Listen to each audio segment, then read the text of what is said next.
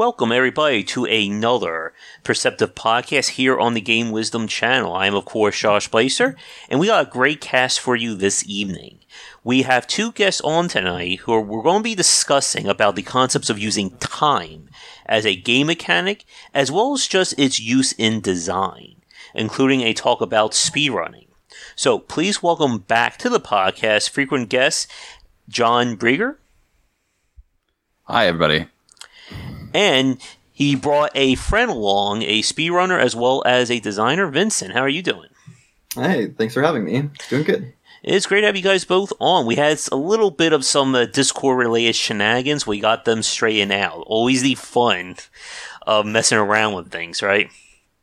yeah, that's the challenge, I think, of uh, being a board game designer. You know, I have to hop on Discord and everything breaks. Yeah. Um, We wouldn't be streaming if there weren't audio difficulties. Of course not.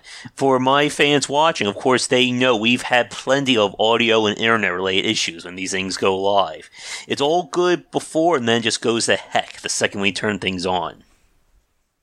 Uh, I think that I once streamed for 30 full minutes and was completely muted the entire time. Oh, I've done that too. and now my fans, they they try to troll me by also saying, "Josh, we can't hear you," when I'm perfectly fine. You're just screaming louder into the microphone like someone who doesn't quite know how a telephone works. Mm-hmm. I just love the like the culture of of live streaming when you say, "Can you hear me now?" and then everybody in the chat just goes, "No, we can't hear you." Yeah, that's great. but it's great to have you guys on. As always, Sean, it's a pleasure to have you back on, and it's great to meet you for the first time, Vincent. Thank you, Josh. Nice to meet you. Yeah, yeah. I guess maybe it's helpful for us to talk a little bit about who we are and, mm. and why we, you know, a little bit why why we're on the show. Uh, I don't know, Vincent, you want to go first? Yeah. Uh, yeah, sure. So uh, I have been working with John on co-designing uh, a couple games that he's been working on over the last what has it been now? Three years? Yeah, or decades, depending on how you count. well, that's true. Uh, known John for for long, long time since middle school. So mm-hmm. uh, we've been playing games for a long time, designing games for a, a, little bit of time. And then when I'm not doing that, uh, I'm speedrunning uh, on Twitch for the most part and I speedrun one of the games in the Legend of Zelda series, Majora's Mask. So. Mm-hmm. And of course, for the fans watching, Majora's Mask is a really good example of having time as part of the equation when it comes to a gameplay loop. Absolutely. We actually, uh, just in the speedrunning Discord the other day, someone was talking about uh, what if we modded the game to have seven days? And I, I was hmm. like, well, considering you're doubling the amount of time, that really has a pretty big impact on the design. I think it would be uh, be quite an undertaking to just to develop the amount of content you'd need mm-hmm. to fill those, those, extra days. For uh, my designer friends in chat right now are watching this as quarry, I'm sure they can get that done very quickly, right, guys? You can uh, add uh, double the content in a Legend of Zelda game. Yeah, that's fine. It, I'm sure it'll just be super, super easy. Of course. And um, as I just said, uh, John, you've been on the cast several times. But for any new people watching, what is your background, kind of role with things? Yeah. Uh, so I'm John Brieger. I am a board game developer and board game designer. Uh, those roles are a little different in board games than they are in video games. So as a designer, I work on my own games and license them out to publishers. And as a developer, I help uh, clean up games that are coming in from other designers. So I run a lot of uh, playtesting programs and a lot of kind of user research and player research. And that's my background. But even before I went into games was running uh, design and design research programs in the Apple retail stores. Yeah. So try to kind of bring in some some things from outside of the gaming industry and apply some of the the things that designers have learned about making great experiences for people into games. Yeah. And uh, for uh, my fans or people watching the cast right now, our first cast with John, we did it was all about playtesting and kind of getting the UI and user experience down and how that can be applied to both tabletop and video games as well. Yeah, um, and that's that's one thing that's been been really fun about working with Vincent too. Is obviously Vincent's a speedrunner, and so you know we we haven't never done anything digital together, but I think there's been a lot of kind of crossover of experience of you know especially our our new project together, Chrono Corsairs, is a game about time loops, and mm-hmm. obviously there's not that many board games about there, so we were pulling a lot more from pop culture in terms of uh, video games, movies, TV, to try to draw our inspiration for how time was going to work. Yeah. And like we said at the start, there's a lot of different avenues when it comes to time that we can certainly draw from or discuss for tonight. And I figured let's start with speedrunning, then we'll talk about time as a mechanic. We can definitely bring back Majora's Mask for that. And then for like our third and final topic, we'll see if we get there. We'll talk more about your game and how everything kind of links together. Sure thing. So, uh, speed running has definitely been one of the more interesting things that kind of grow out of the video game culture, especially over this past decade. Um, I think, like for myself, I think like most people watching, the first time I got acquainted with that was, of course, with uh, I think it was a GDQ event. I think this was like two, maybe three years ago. And then that kind of got me, I fell down the rabbit hole of uh, Mario Maker speedruns and then Kaizo games. And it's only been a very fascinating way. I think it's a very interesting way of like, kind of illuminating some of these titles. And I guess for you, Vincent, besides uh, speedrunning Majora's Mask, were there any other games that you speedran or that you tried to get into? Um, actually, yeah, there were definitely some there were some flash games that I would speed on. I didn't I didn't even realize I was speedrunning them, but there was something actually inspired from Kaizo games. There was a Cat Mario game that that existed for a while, and it was just a lot of different sort of Kaizo style, like mm. hidden blocks and and traps and things like that, and just ran on Java in the browser. And and in college, you know, in between doing assignments, I would just try to finish the game without dying and by doing that, I was naturally trying to finish it as quickly as I could. So, yeah. But I've uh, I've been watching speedruns a lot longer than I've been doing them. So I started speedrunning Majora's Mask 3D in 2015, but I've been watching speedruns uh, since way way way before even GDQ started on uh, the old website Speed Demos Archive. Uh, Pre YouTube, you had to send in a video file; they would host it on their servers. Um, and yeah, I I would uh I'd watch speedruns of, of games that I would be playing growing up and things like that, just seeing just marveling at at at how how they were beating the game. It, it was it's it's not like uh it's not like it's not like normal gameplay at all. Yeah. It's, it's, a completely different way of thinking, and it's really fascinating. Yeah. yeah. Oh, and you've you've Oh, sorry. so you've also done some some casting and coverage a little bit for uh, for Games Done Quick GDQ. But yeah, speaking of GDQ, the too, right? Pendants on the back are, are, the two events that I went to recently: AGDQ 2018 and uh, SGDQ 2018. Nice. And I was commentating for the any percent speed run of Majora's Mask 3D mm-hmm. uh, at SGDQ.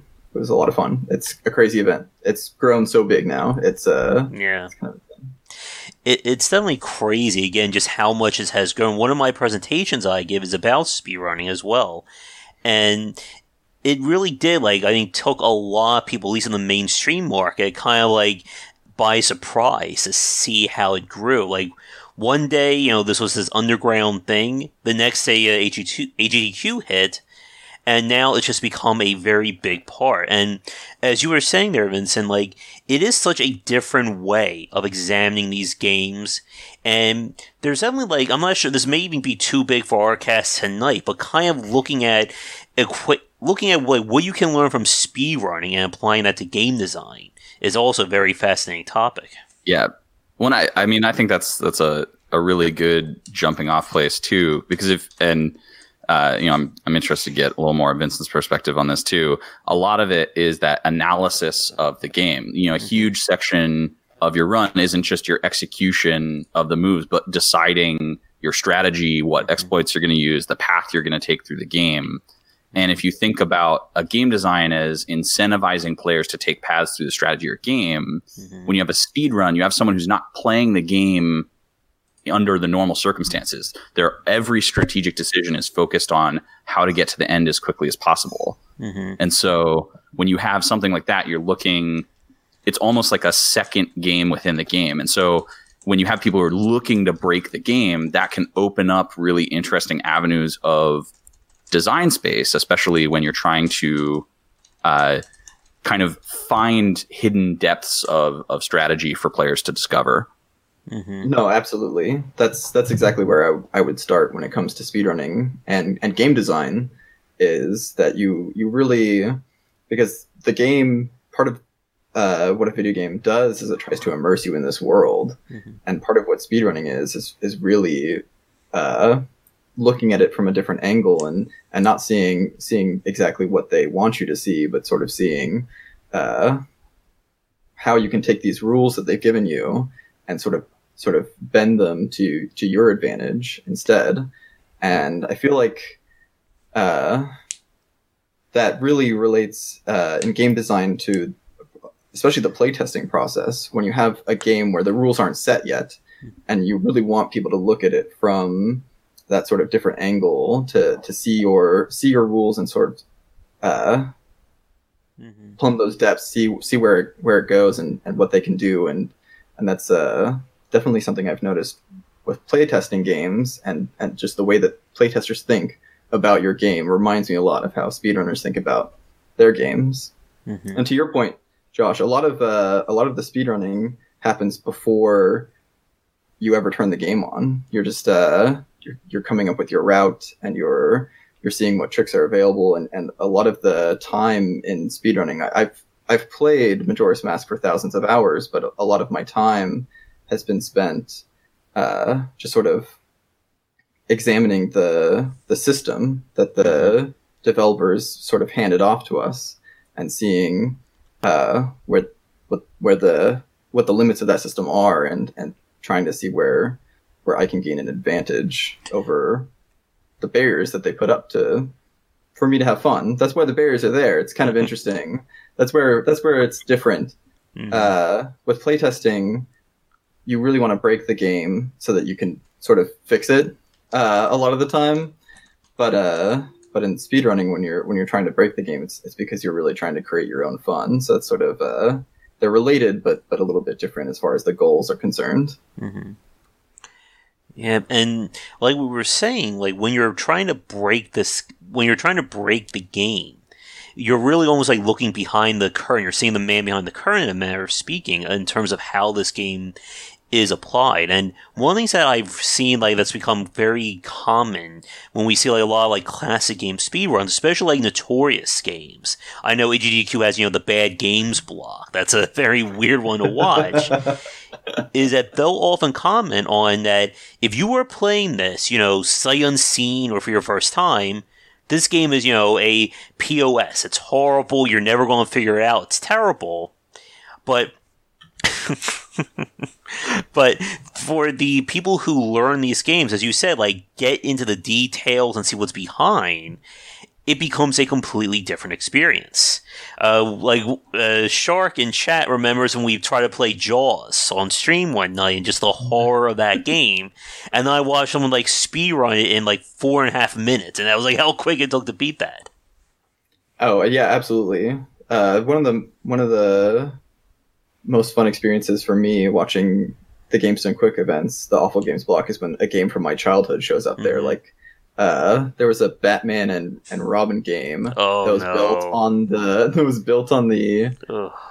uh, it was built on the SNES uh, Mortal Kombat engine, mm-hmm. and it was just the worst game of all time. And not only was it not only was the gameplay really awful, but also the you couldn't tell what to do. Like none of the systems were explained to you in any yeah. way. And just watching watching the two, it was a co-op run, which was great because Batman and Robin, mm-hmm. uh, and watching them just have so much fun with this game that just is utterly makes no sense and and uh, mm-hmm. and was was a, just a horrible decision to tie in with a movie that was coming out. Mm-hmm. Uh, yeah. was was really uh really a delight to see. So yeah. it's we break the games, but we love them. We do in speedrunning. Yeah. And I think that's that's kind of an interesting dynamic of when you have a, a co-op speedrun versus a solo speedrun versus uh, when you're kind of speedrunning in, in competition or attempt to set uh, PRs or break records is kind of the incentive of like when you think about when you're designing a game as a designer, you know, a lot of the fun of a game like Zelda is exploration, right? You're yeah. you're going out and immersing yourself in the world, which is, I think something you said earlier. Mm-hmm. Um, and when you're speed running, uh, your your goal is very different, right? It's it's completion. And so if you're speed running against someone else, you've taken what is a a game that's primarily about exploration and is solo and turn turned it into a competitive multiplayer game where instead the exploration joy is now coming from the how can I find all the exploits, um, mm-hmm. right? Uh, and so you're you're exploring the limits of the game's like mechanisms and systems more than you're exploring the world. Uh, yeah. And like this is like one of the weirdest things about kind of the growth of speedrunning because I'm sure for all those old people watching this right now, we remember kind of back in the late 80s, early 90s when stuff like uh, I was a show called Starcade. There was, of course, the movie The Wizard. Like, there was this big focus on this idea of what would be considered competitive video game playing. And what they kind of envisioned, thank you, Gord, over that, uh, what they kind of envisioned was essentially what speedrunning turned into. You know, how quickly can one to three people beat this game? Who has the fastest time? Who knows the best ways through it? Uh oh. I think we lost John again. Uh oh. Uh oh. John's gone mute. Oh. No, I think he's no. I'm back. Distracted. Yeah. Oh, okay. Um.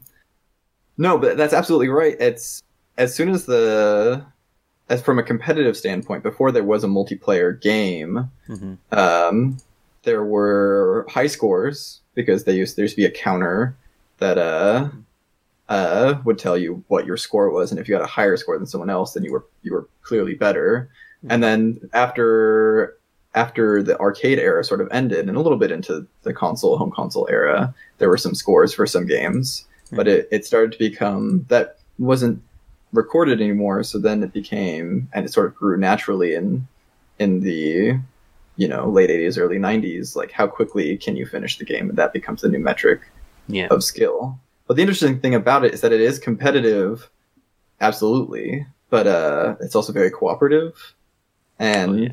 which again reminds me of, of, of game design because everybody's everybody's working together. When you find something in speedrunning, you might use it to set a new personal best or something like that, but you're also just so excited to tell everybody what you found and record it and document it. And it's um it's actually a really collaborative process to break the game together. It's and hmm. it's sort of it's you versus more the the game than it is all of you against each other. Yeah.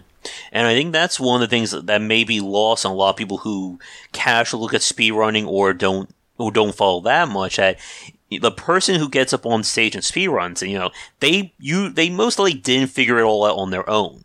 It's usually, as you said, a huge group process. Somebody may come up with the trick for, let's say, stage two. Somebody else figure out the glitch for, you know, boss three. And then all that gets put together to create the run itself.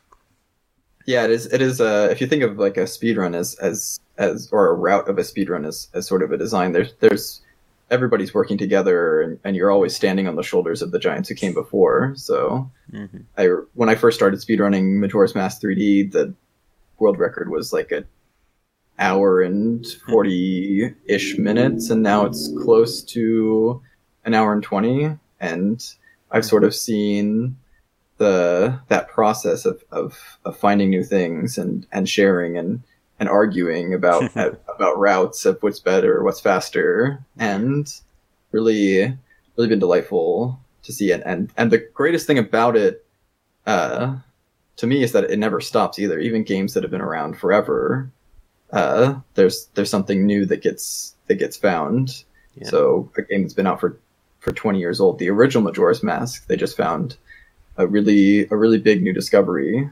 Um, they found a way to to access the the debug menu, which the developers had left in the game, you know, in case they needed to to test something out.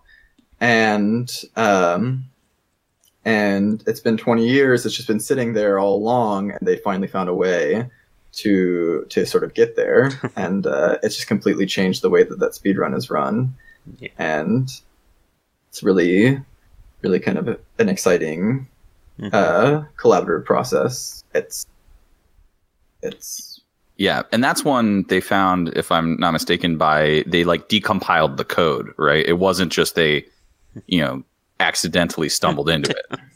Um, it was it was yeah. So it was based off of a trick that they knew how it worked uh, in in the game's code for for a long time. They'd been using it for something else for a really long time. Um, without getting too deep into the weeds, uh, you were basically incrementing a counter up one at a time, uh, and someone came up with a radical idea of what if we did it like thousands of times. Uh, could we could we get to this part of the code that we know exists, the debug menu, if we uh, if we did this, if we repeated the same process and incremented this counter uh, up until up into the, the thousands, and uh, sure enough, it worked. But uh, then the then the race was on to find a way to do it that didn't require literally doing the same series of actions uh, thousands of times for for several hours of gameplay. Um, and they did, but it's uh, sometimes that happens in speedruns. You look at the you look at the actual code of the game itself, and you you have a desired result, and you have a mechanism that you think can get there, and then you you do some tests and it works. But frequently, it's it's also just playing the game and um, and trying to trying to do two things at the same time or, or, or very regular sort of bug testing and, and you realize that you've you've unlocked something that can save lots and lots of time for everybody. hmm And uh, as like talking about the idea of like breaking video games, that brings up I think a very interesting topic that I won't get uh, both of your thoughts on as well as the chat. Like when we talk about speedrunning, there's always there's I think two very broad categories. You know, glitch versus glitchless runs, and both require a, a different understanding of the design as well as a different kind, a different way of playing it. And I just want to ask, like, for everyone watching and for you guys as well, do you have a preference for the types of runs either you like to do or like to watch? So glitch versus glitchless. Um, I mean, it's actually it's actually quite a controversial uh, conversation in the in the speedrunning space because it uh it comes to this heart of this idea of what is a glitch. Um, Yeah. and it's a little bit uh Mhm. it's a little bit messy. What is what is a bug? What is a feature?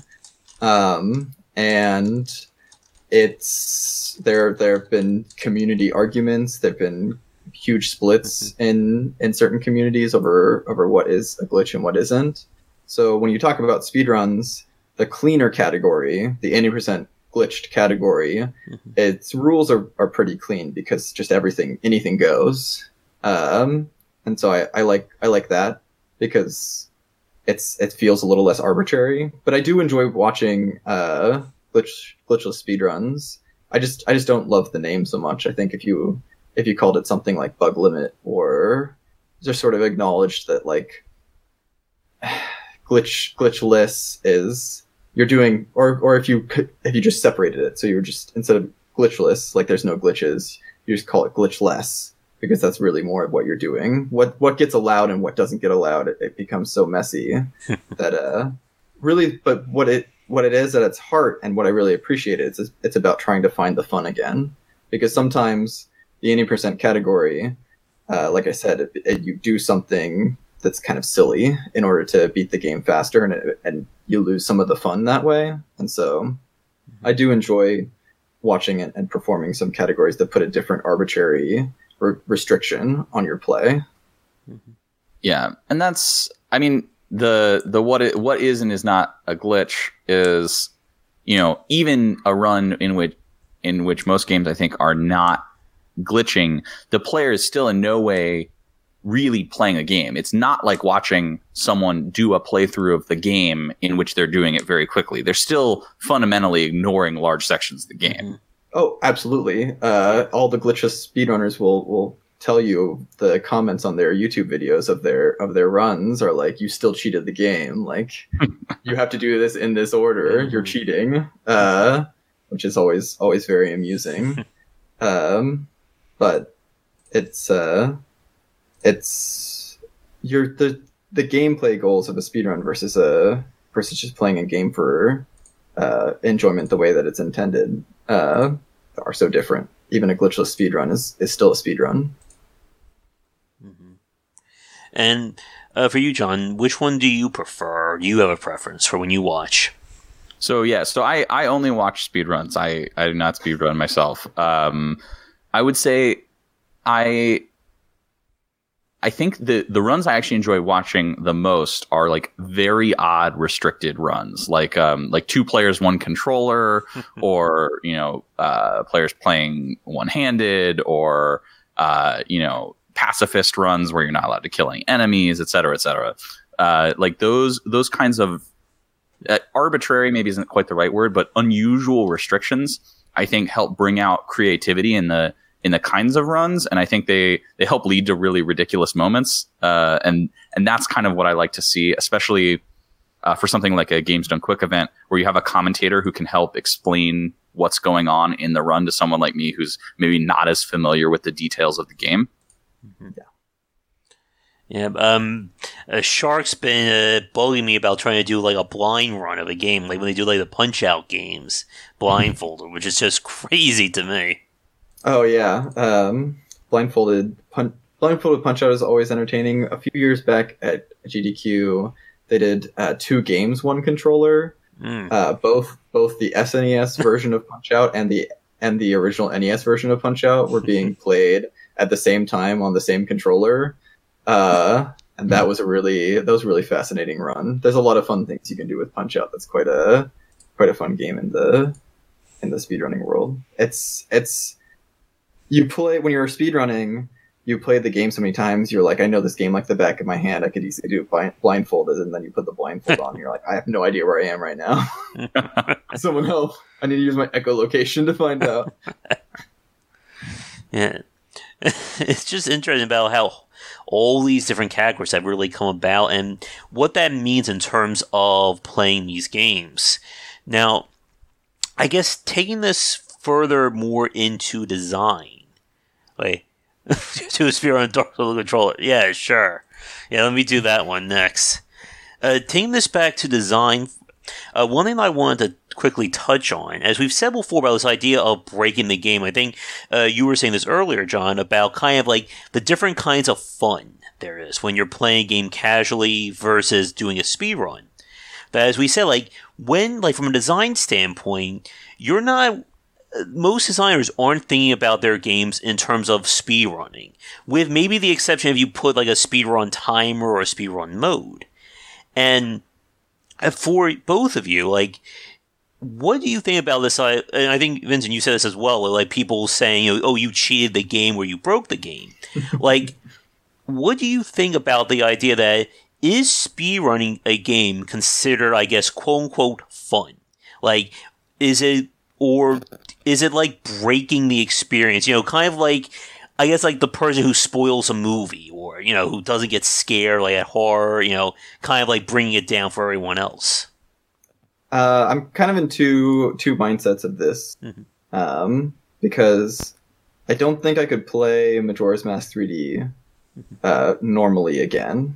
I don't think that. So in that sense, the game is kind of broken for me. Mm-hmm. I, I couldn't I don't think I could force myself to to play it like I played it the first time casually.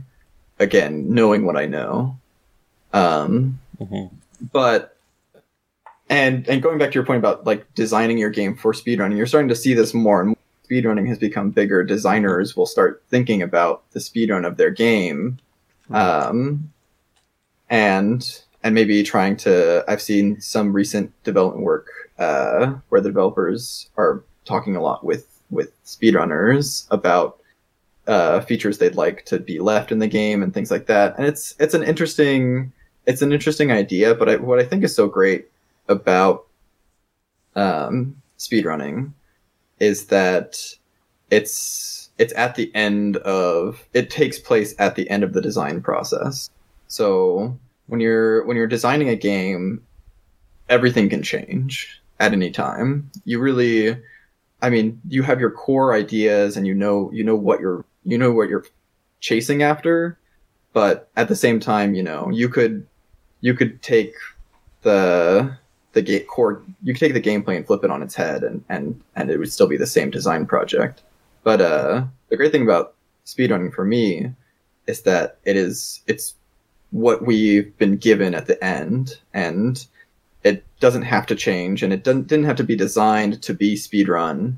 It's just you you're taking we're, we're taking what you we're taking the game box that you gave us at the end and we're we've played it and we love it and we we want to play it forever. And so we're just going to we're to continue to find the fun in the game. Yeah.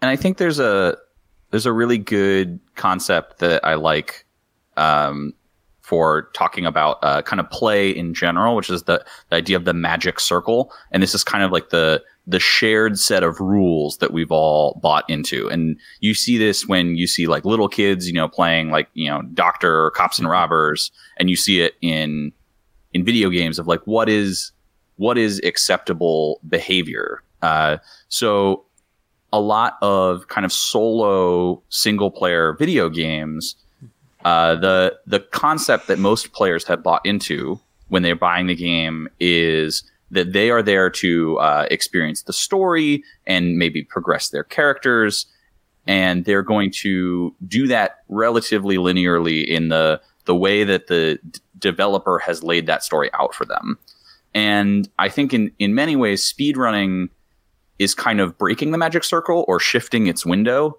uh, a little outside of the original developer's intent uh, to change the goals of of the game and so some developers are saying that's fine. I'm gonna de- I'm gonna make my game the way I'm gonna make it. Uh, and then I think there's also a, a, school of thought which is if I know that people are gonna play my game this way, can I amp up the fun or encourage people or use the fact that people mm-hmm. are going to do this to bring them in? And so you know one of the things that I know uh, I can't remember if we talked about it last last time. It uh, fascinate me as a, a board game designer uh, are roguelikes. And I think roguelikes are a really interesting case for speedrunning because yeah. some of them have ends and some of them can potentially go on forever. Uh, and there, the modern indie community has really embraced them as a way to uh, ship games faster because they're procedurally generated and you don't necessarily have to build as much content. And so I I see a lot of developers in that space starting to look at especially like what does the streamed experience of my game look like? Mm-hmm. What does the speed run of my game look like? What do some like even specifically things like uh, uh, building in things like pacifist mode and that kind of mm-hmm. stuff into the core of the experience with the knowledge that people are going to stream the game, that people are going to speedrun the game, and because the core loop of that game is so simple, they can really hammer in on some of those points. Yeah.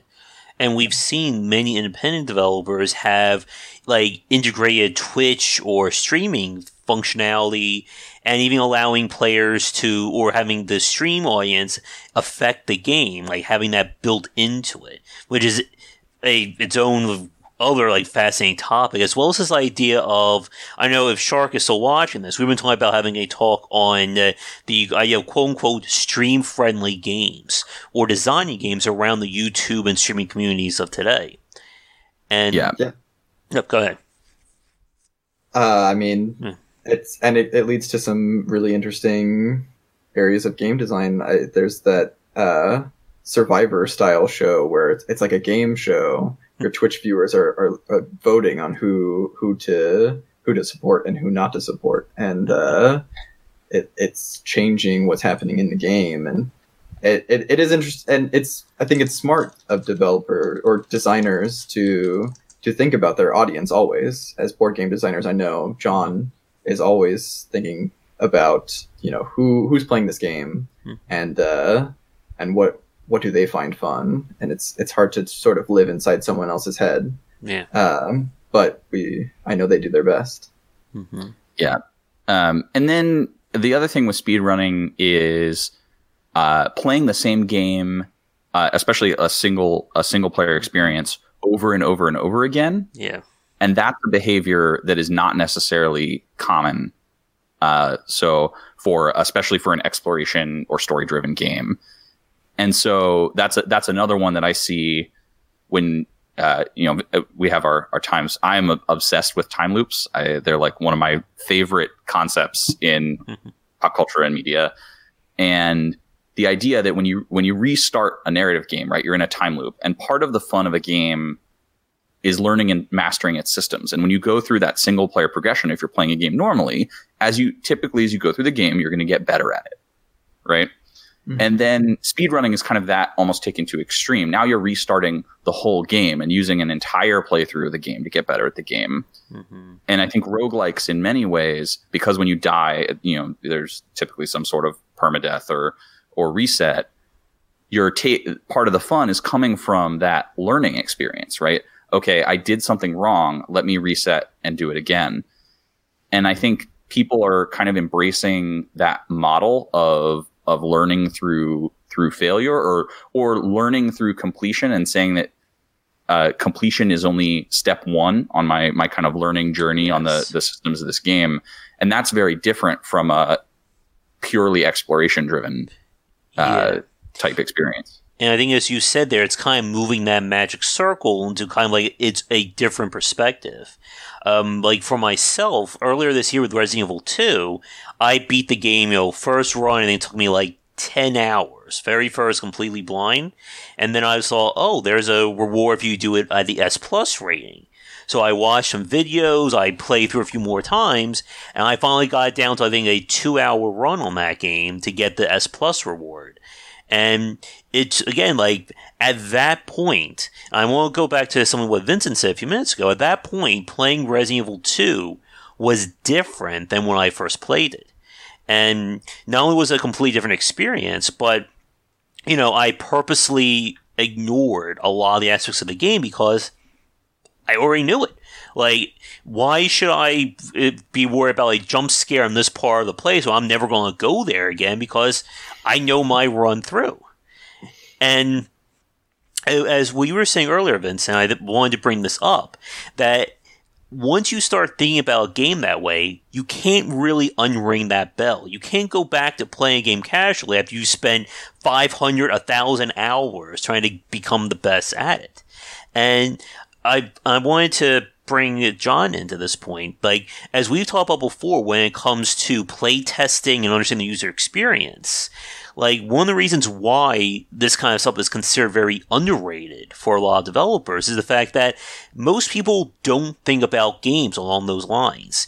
We've said this many times over that if you do it right, nobody will say anything at all. You mess up, you will never hear the end of it from the consumers and reviewers. Oh, yeah. Uh huh. Um, yeah, and and I think that's one thing that is uh, you know, going back to how long is that that loop of if you have a game that's you know 30 hours to complete uh, your first first play of the game, or that's mm-hmm. what's expected. You even if players really enjoy it, they they may, the majority of people are never going to finish. Um, but even the people who finish may never play it again. And so that's one thing when you're talking about some of these games that are designed for this repetition they typically are going to have a shorter session length uh, to finish that core content. Uh, right, that games uh, Oscars coming. Most people mm-hmm. consider games as one and done. Um, you know, if you want to design a game that's going to have that kind of replayable loop and learning experience, you have to condense that core session length.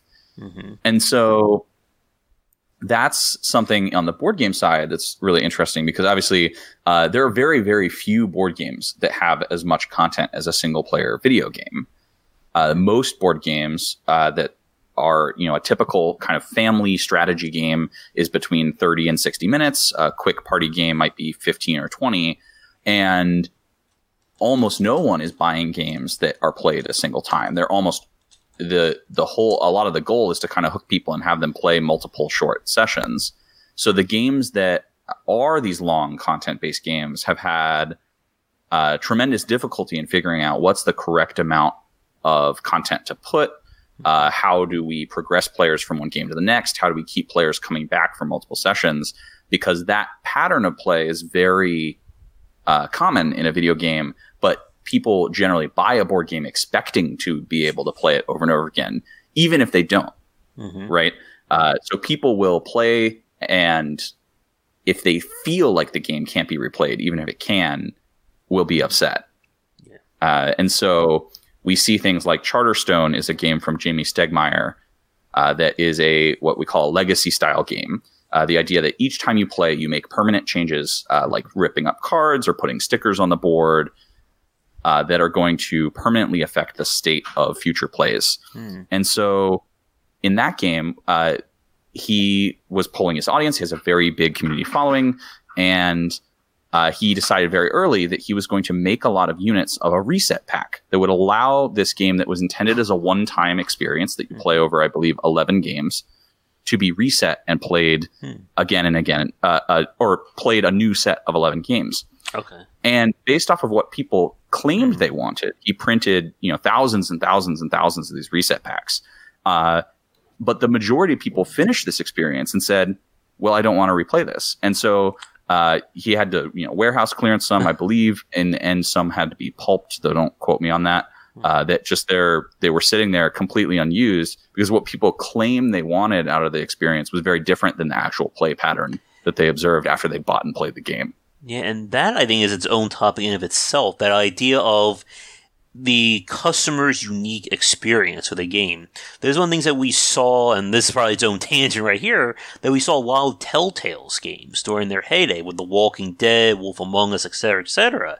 That they're built around, you know, you can replay this game, get all these different choices, but I think the vast majority of people play through it once, because as you were saying there, John, like, they got their quote, their quote unquote experience, and then you know going back over that almost seems like kind of erasing what they just did.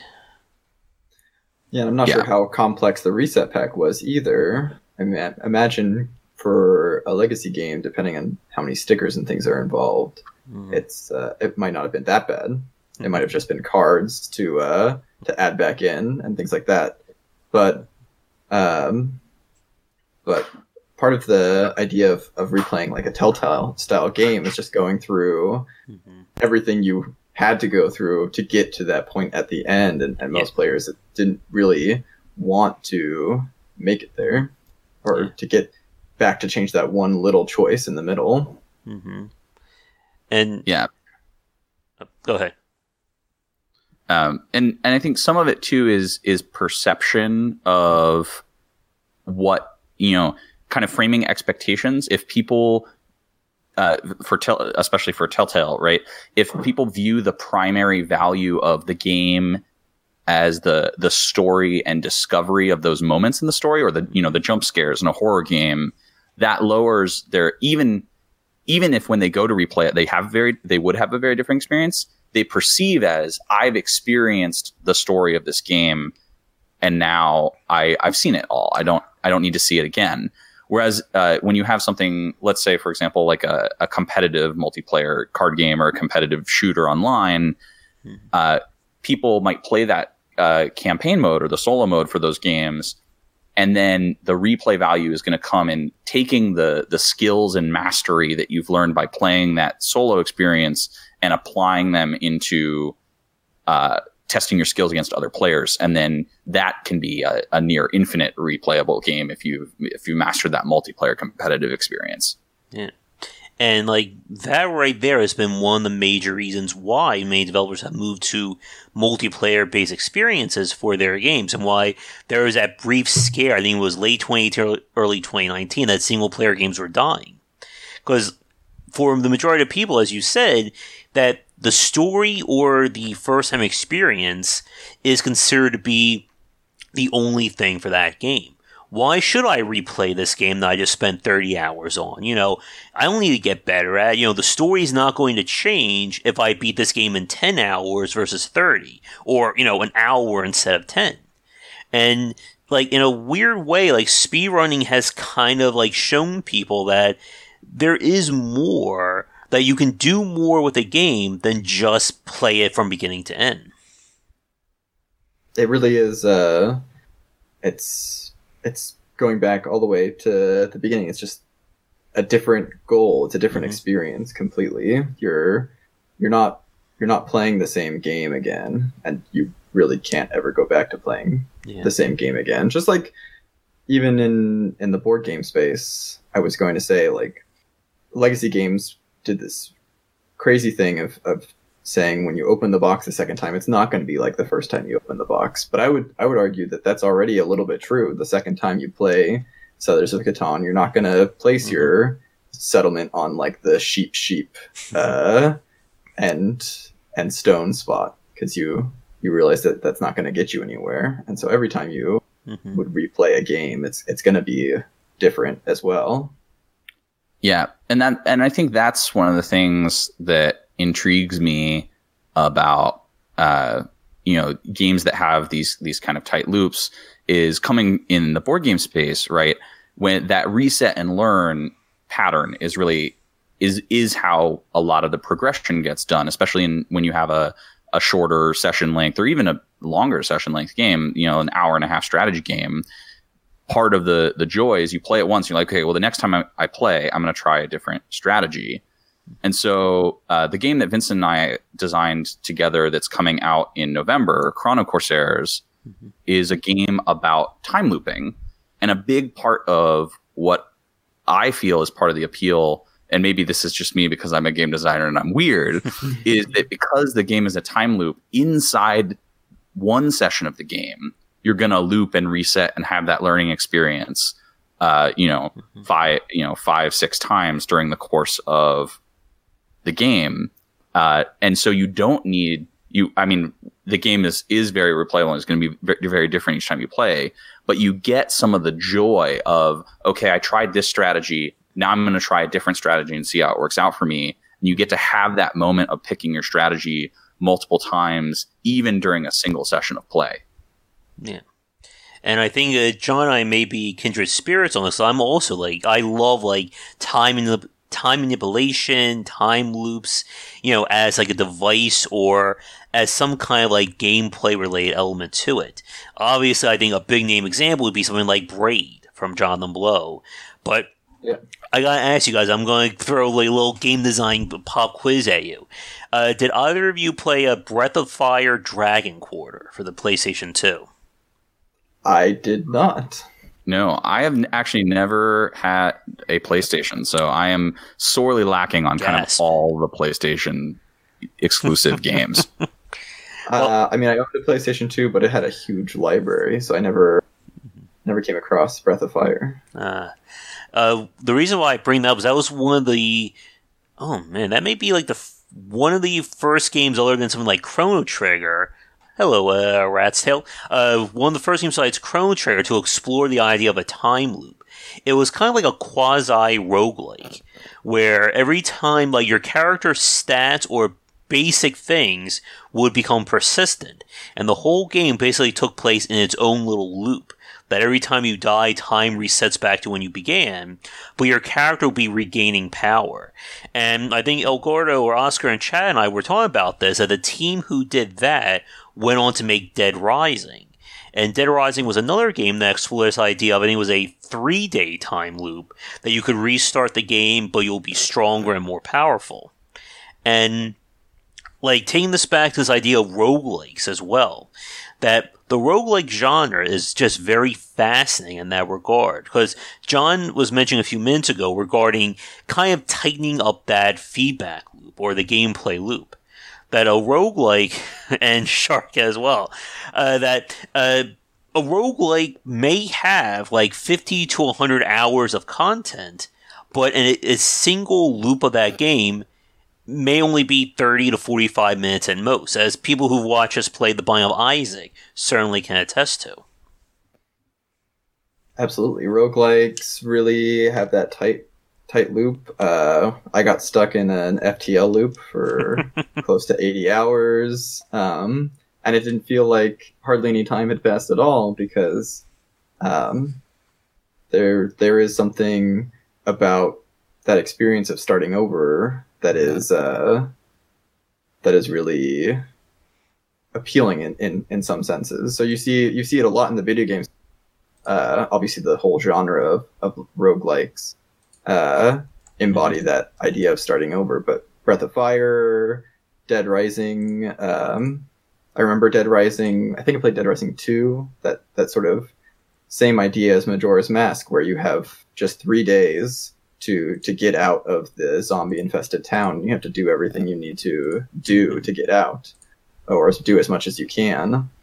Um, uh, but uh, in Majora's Mask, the the loop is is is sort of delightfully tight, mm-hmm. uh, taking us back all the way back again to the idea of like, what if we extended the loop from three days to 7 mm-hmm. Um, part of the part of the sort of quote unquote failure state of a game that's based on a time loop is is, is running out of time. Yeah, and so you uh uh the entire dungeon structure is designed around that three day time limitation. You you get so far, you learn about what the dungeon has in store, and then you realize, oh, I'm out of time. I have to go back to the start, and then you it takes you less time to get back there for for one reason or another. You've you've gained some sort of item or or just the knowledge of what to do to get back to that state, and so you get there faster the next time. But um, it's really uh it's fascinating in, in, in the sense of Majora's Mask, just how important running out of time is in that time loop. Uh, I think it's really something we we tried to to capture in, in Chrono Corsairs, where you, you you only have a limited amount of time to to do what you're doing mm-hmm. uh, on the island before you have to start over again. So that that the way, how you spend your time becomes becomes very important, and you and you learn things as you go. Mm-hmm. It's yeah. Uh, yeah, and that's the thing is I think people people see the restrictions, and this is this is I think true of almost any restriction you're going to give a player. And when they butt up against the restriction, they they say, "Ah, oh, this is constraining me. Um, I don't like it." Mm. But uh, and Oscar's pointing this out in the comments too. A lot of games really only work because of those restrictions they put on you. Yeah. Uh, the strategic decision, and I know people don't necessarily think of a game like Dead Rising or Majora's Mask as a strategy game, but if you imagine the strategy of how do I spend my time during yeah. that loop, right? That's that's a strategy of what am I going to learn? What am I going to uncover? And that decision of that I don't have an unlimited amount of time to explore. I have to pick how I'm going to spend my time hmm. is really, really important uh, in making these games challenging and interesting and making you want to come back to play again. Because if you had an infinite amount of time, what you think is, ah, well, I would keep exploring and explore everything. But what you would do instead would actually, you'd explore some stuff and you go, ah, I'm bored. Whereas when you, when it forces you to stop, then you go, ah, oh, well, now I have to try something different next time. Yeah. And uh, to Oscar's point, Chad about Dishonored 2 as well.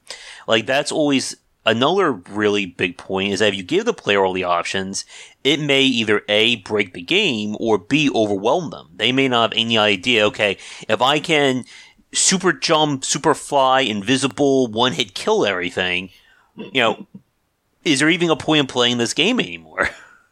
I got that way on Dishonored 1 when I could freeze time, have the extended blink, and the last level was just like nobody saw me, nobody heard me, nobody was. It's like I was never there. I'm like, this is this is kind of fascinating. And and what was great about Dishonored was that the pacing of that was really good. The progression was was well paced. So I was finally at the end game when I was sort of that that powerful. Mm-hmm. But um, when that's when that pacing isn't quite right, it can feel really uh, mm-hmm. like what what is the point? Why why am I why am I even here? Mm-hmm. Yeah.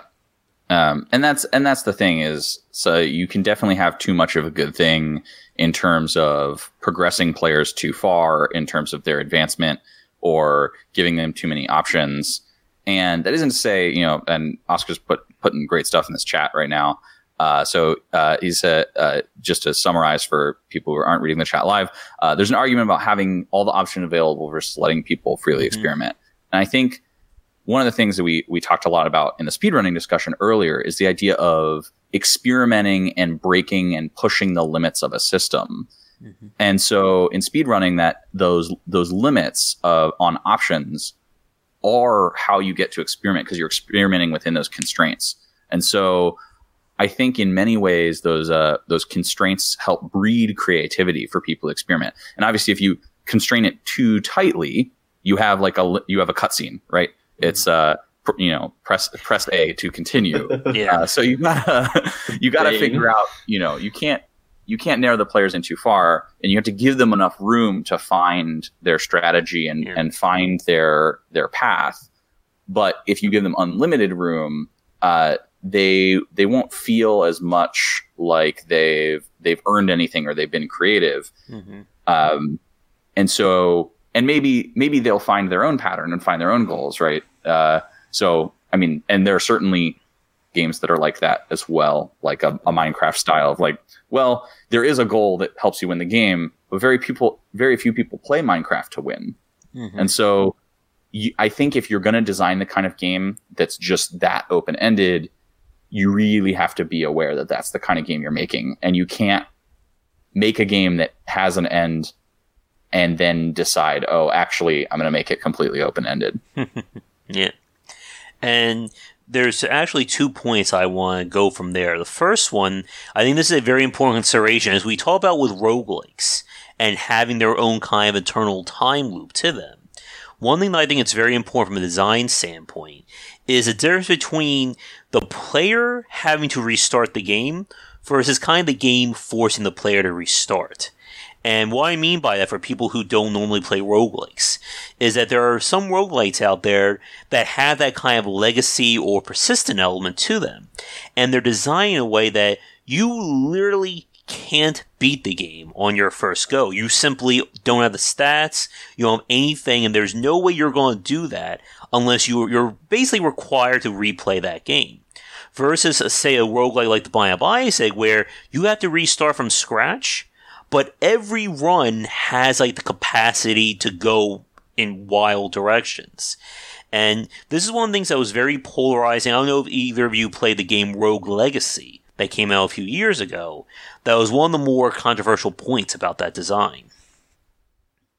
Uh, I did not play Rogue Legacy, but I did hear about that, and that is uh, that is a really fascinating idea of of of sort of forcing the player to to replay by by making it just actually impossible for them to complete the game on the first loop, uh, either by luck, because I know that there's there's a certain degree of luck to games like by Binding of Isaac and mm-hmm. and FTL, where you can complete the game on your first loop, uh, versus versus Rogue Legacy, where it was it was virtually impossible to mm-hmm. finish the game in in your in a single loop. Um, yeah, and and I think part of that is, uh, and we talk about the player perception thing, uh, people perceiving a game as being fair. Right, mm-hmm. players want fairness even when game even when they enjoy things that aren't fair. So as long as they perceive that the game is fair, then they won't complain. And so people see a game that is unwinnable as unfair even if it's really the they even if the game could have just been so difficult that they were incredibly unlikely to win and 95% of players wouldn't win on their first run anyway the fact that it's that that take from 95% to 100 uh, i think rubs some people's sense of fairness the wrong way and of course don't forget about rng as well and everyone's love yeah. that you know, 95% chances can still miss. yep. Yeah. Uh, now, uh, as a quick uh, time check, we are just around 8.30 my time. We're going for about an hour. I know we set around a stop point for 9 o'clock. So, um, I guess, do either of you have any topics or any points you want to bring up about you know time as a game mechanic, time you know as part of the gameplay loop, If not, we'll move on to talking more about your game. But for the chat watching, if you have any questions for us, please feel free to leave them in the comments below. Uh, yeah, actually, just one more point mm-hmm. uh, off of off of John's point about fairness and, and time loops in games. Uh, a sort of controversial change that was made in the Majora's Mask remake. Was the implementation of a of a save feature. In the original game, mm-hmm. you couldn't save and then quit and come back yeah. later to to pick it back up.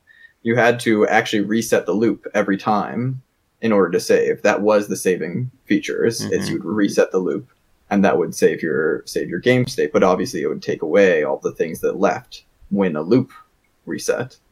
Um, and so a lot of players felt that that was unfair. That they should mm-hmm. they should be allowed to save the game and and and put it down and come back to it later in the state that they left it.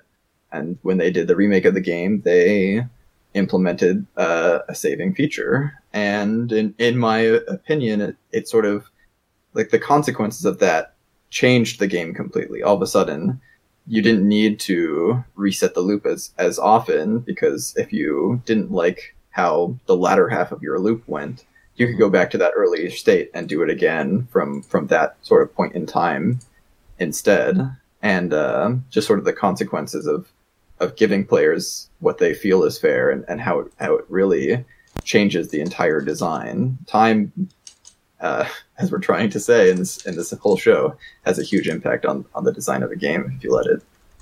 Mm-hmm. Yeah, and that's a that's a lot of I think the the psychology too of of how safe are you, right? Uh, so, uh, and there's been way way way more in depth things written on me about us uh, that you know spacing of save points or checkpoints within a within a game or uh, you know, or can you save it all? Is there permadeath? What progresses forward after you die, mm-hmm. etc.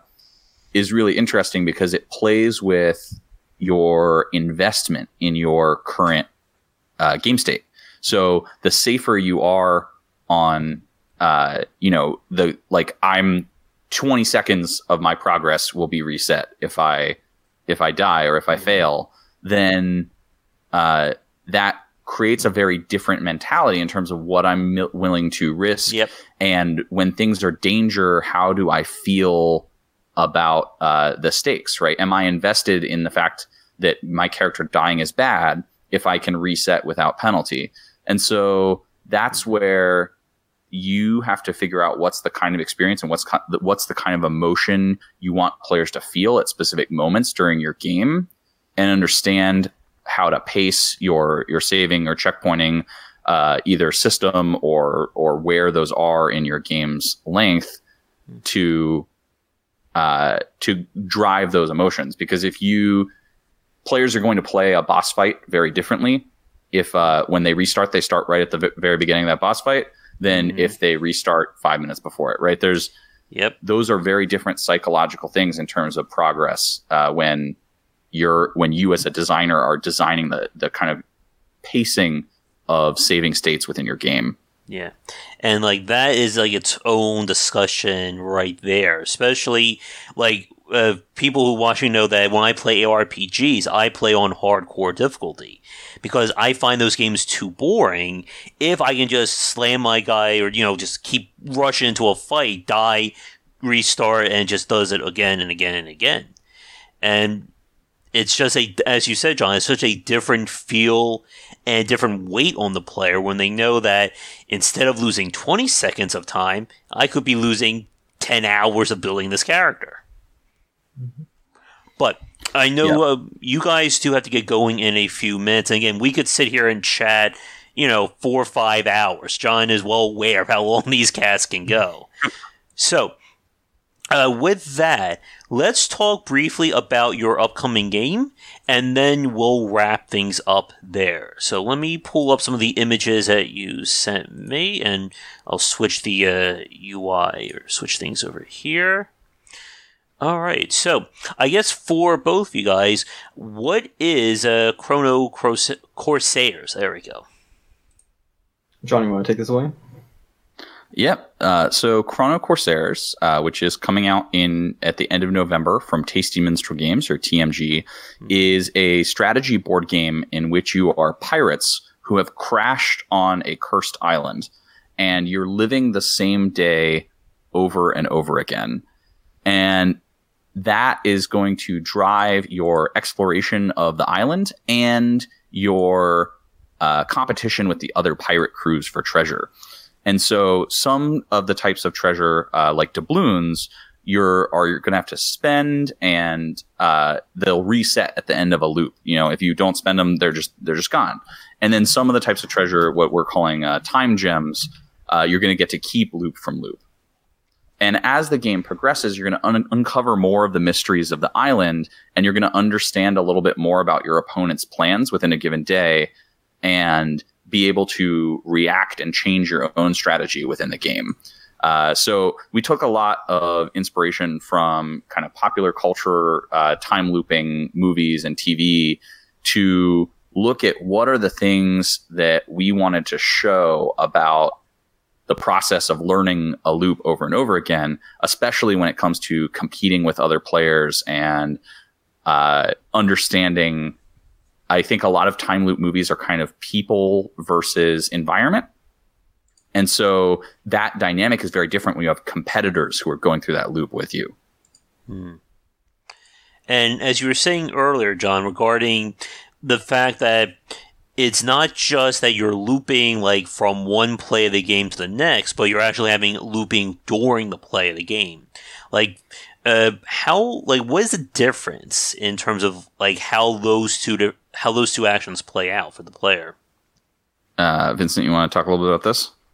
Yeah, it's it's interesting. So um, at the at the end of each sort of turn, you'll you'll reset all of your pieces back to the start, but on things that have happened on the island, these events, uh, you'll you'll know where they're going to happen at one time. Mm-hmm. Uh, so you can now use that to your advantage to sort of plan your next day. But we're, we are really sort of uh, uh, emulating starting a game over again from scratch by by moving all of your pieces back to the to the starting position. So just the same yeah. way that you don't play another strategy game the same way the second time you play it. When you start your second uh, turn in or your second day in, in Chrono Corsairs, you uh, you know a little bit more, so you're going to play out the day a little bit differently. You also there's uh, other forms of progression. You you get to change your plans around, and you get to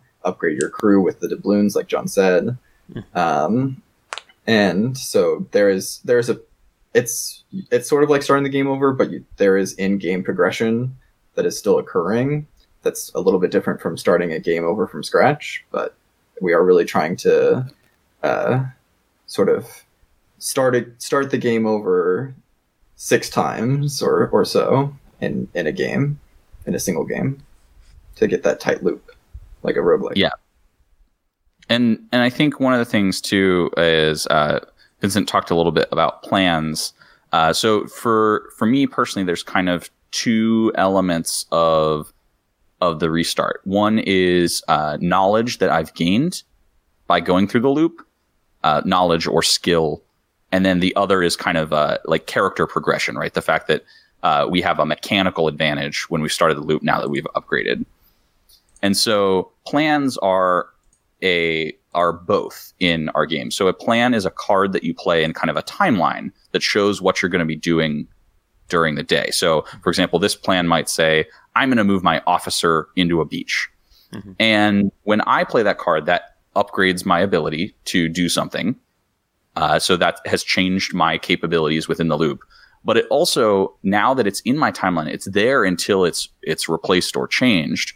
And so I've now given my opponents information for future loops to say, mm-hmm. hey, here I know every day at noon, John is going to move an officer into the beach. And so as you're upgrading your own capabilities, your opponents are also learning your strategy uh, and how you're going to take your path. And so I like that kind of double layer of uh, every time you are upgrading your capabilities, you're also giving your opponents information that they're going to learn from for future loops.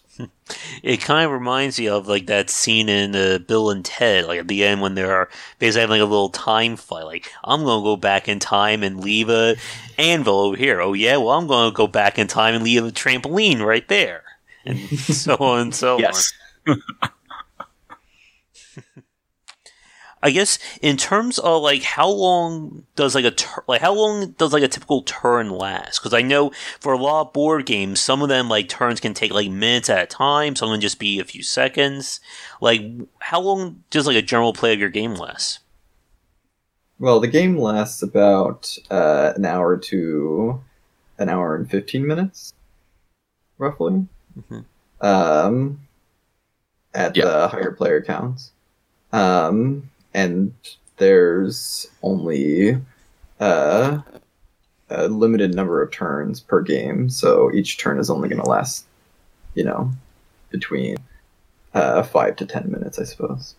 Okay. Uh, or wait, sorry. There's there's two concepts there. There's a there's a turn and then there's a loop. So a loop is going to be five to ten minutes, uh, but a player's turn, I'm generally going to get to do four things within each loop. Uh, so I have uh, four times during the day where I get to do something. Okay. Uh, and each of those turns is maybe you know 30 to 45 seconds. So I'm going to move my pirates here. I'm going to uh, attempt to start a fight with one of your crew. And so each set of actions is nice and, and bite sized for players. It's not like I do my whole day, then you do your whole day. Uh, but together they kind of uh, create one whole event and then we loop it. Okay. And one thing that I wanted to bring up that we talked about earlier in the discussion on roguelike design and making sure the player knows that there's a reason or there's enough motivation to return to a game. How are you guys tackling that in terms of, I guess, replayability or just how much, I guess, variance is built into this game? Quite a bit, actually. Um, so the board, if you uh, saw in the pictures, Mhm. all the uh, sort of locations on the island are modular. So Okay. there's that outer ring, and they can all be rearranged, and there's an inner ring that can all be rearranged, and there's these these secret caves, uh, which all do something uh, unique, and so those will change uh, from game to game. So the the island is going to change a lot uh, in between each play of the game. Then there's the event tiles, uh, which are randomly placed throughout the island, which all happen at different uh, parts of a loop. So either they happen in the morning or, or in the new, at noon or at midnight. Um, those are all going to change from game to game. They'll be the same during that uh, game that you play, and so you can use that knowledge to affect your future turns. But uh, every uh, full game loop, loops within loops here, um, every full game loop, those uh, events will be uh, in different places on the island and occurring at different times, and so there's uh, there's a lot of uh, I know you can sort of over exaggerate like how many different combinations Mhm. uh, there are, but there really there really are a little a lot of different things that that come up in the game, and so it should be a very it should be a, a very close to unique experience each time you play. Yeah. Um, and and that's something that was important for us when we were going through the development process is we we started actually with a fixed map that was the same every time you played. And if we think about some of the joy of uh, the time loop is learning the environment and learning the island that was something that we realized that was kind of missing uh, psychologically as we went through the development process and we added it in. So we started adding these modular uh, systems. So we have uh, anomalies that happen as the you know the time loop starts going haywire. We have these event tiles that are different game to game, and we have the actual the the environment of the board itself uh, is going to be different every time you play. And so, uh, kind of taken together, that's going to let you have a, a very different challenge. Uh, right when you talk about learning and exploring inside of a system, uh, we've set the initial conditions of that system, the the kind of seed of the game, if you will, is very different uh, play to play, and then each uh, session where you're looping multiple times is going to let you explore the limits of that seed. Okay. So essentially, the seed or the initial board is what gives it like the variance in the amount of options, and then within the loop itself, or within the actual play, as you said, you're able just to kind of test and play around with that individual or that single moment in time. And then, of course, when you start a brand new game, you get a brand new set of conditions, a brand, essentially get a brand new toy box to play around with each time you play. And and that like right there is like roguelike design 101 in terms of getting that feedback loop working. Yeah. Definitely. Um, so we're we're super excited about it. It's a it's a very weird game, and so uh, you know because we're weirdos, and so that's something we're just really excited to share with people and and see what what people say when they they have this experience because it's really very different from a lot of other similar strategy board games in the way that its loops kind of present itself. Great. So I know you guys have to get going in the next few minutes, so we're going to wrap things up here. I just have a few quick questions just about the board, about the game itself, and then I will let you go. So the first one: when is it? When will it be available for people to buy? Uh, the game is coming out on, I believe, November twentieth uh, of this year uh, from Tasty Minstrel Games. Uh, the best way to uh, get a copy is if you have a local board game store uh, to go in and ask them to pre-order you a copy and they'll they'll get one uh, right at release. Uh, should be available in local game stores nationwide. Um, as of now, they don't have any online pre-sales or similar, uh, though that may change. Mm-hmm. Uh, and uh, if you are attending the Board Game Geek convention in uh, Texas in November, that will be the official launch and release of the game, and I will be there running some demos and saying hi. So you know, if you want me to add some weird special loop stuff to your game, I'll uh, I'll write some in for you. and how many? What's like the uh, number of players who can play at like one time? Yeah, uh, it's two to five players, and again, as as Vincent mentioned, it's about sixty to seventy five minutes. Great. So I think with that, my final question for both of you is: Do you have anything you want like end the cast on? Anything to say to the fans? Anything about time and games? You know, the floor is yours. Well, uh, I'd just like to say thank you so much again for having me on. Uh, really appreciate it. It's been a lot of fun. Uh, and I hope that uh, that if if your uh, viewers pick up the game, that they they tell us where they find the fun in the system that in the box that we present to them, because uh, it's really what what this has uh, been a lot about for me. So, really excited to see what players think when they when they pick it up. Yeah. Um, yeah. Same. Thanks again for for having us on the show. Uh, if you have any questions about uh, anything that we covered in this topic, feel free to reach out to me on Twitter. I'm at Dasbrieger, D A S B R I E G E R. Uh, and you know, happy to kind of answer questions or chat time loops, send you all my fi- favorite time looping movies, uh, whatever it is that uh, you want to know. And uh, for you, Vincent, what's your Twitter? People want to follow you there. Uh, pretty much everywhere. I'm at Megahertz. That's M E G A underscore H I R T Z. Uh, it's on YouTube, Twitch, where I stream speedruns. On Twitter, that's uh, that's where you'll find me. Great.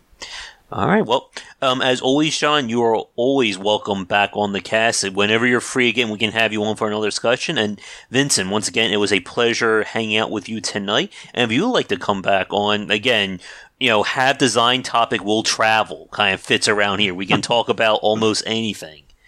But yeah, definitely again, guys, thank you for coming on. Best of luck with the game. We'll include links to it. There'll be there should be links in the description for those of you watching this recorded right now. But as yeah, we do need to do a speed running a cast just about speed running in general. That'll be very interesting. I mean, I have a lot of a lot of opinions on the topic, so just let me know. Definitely.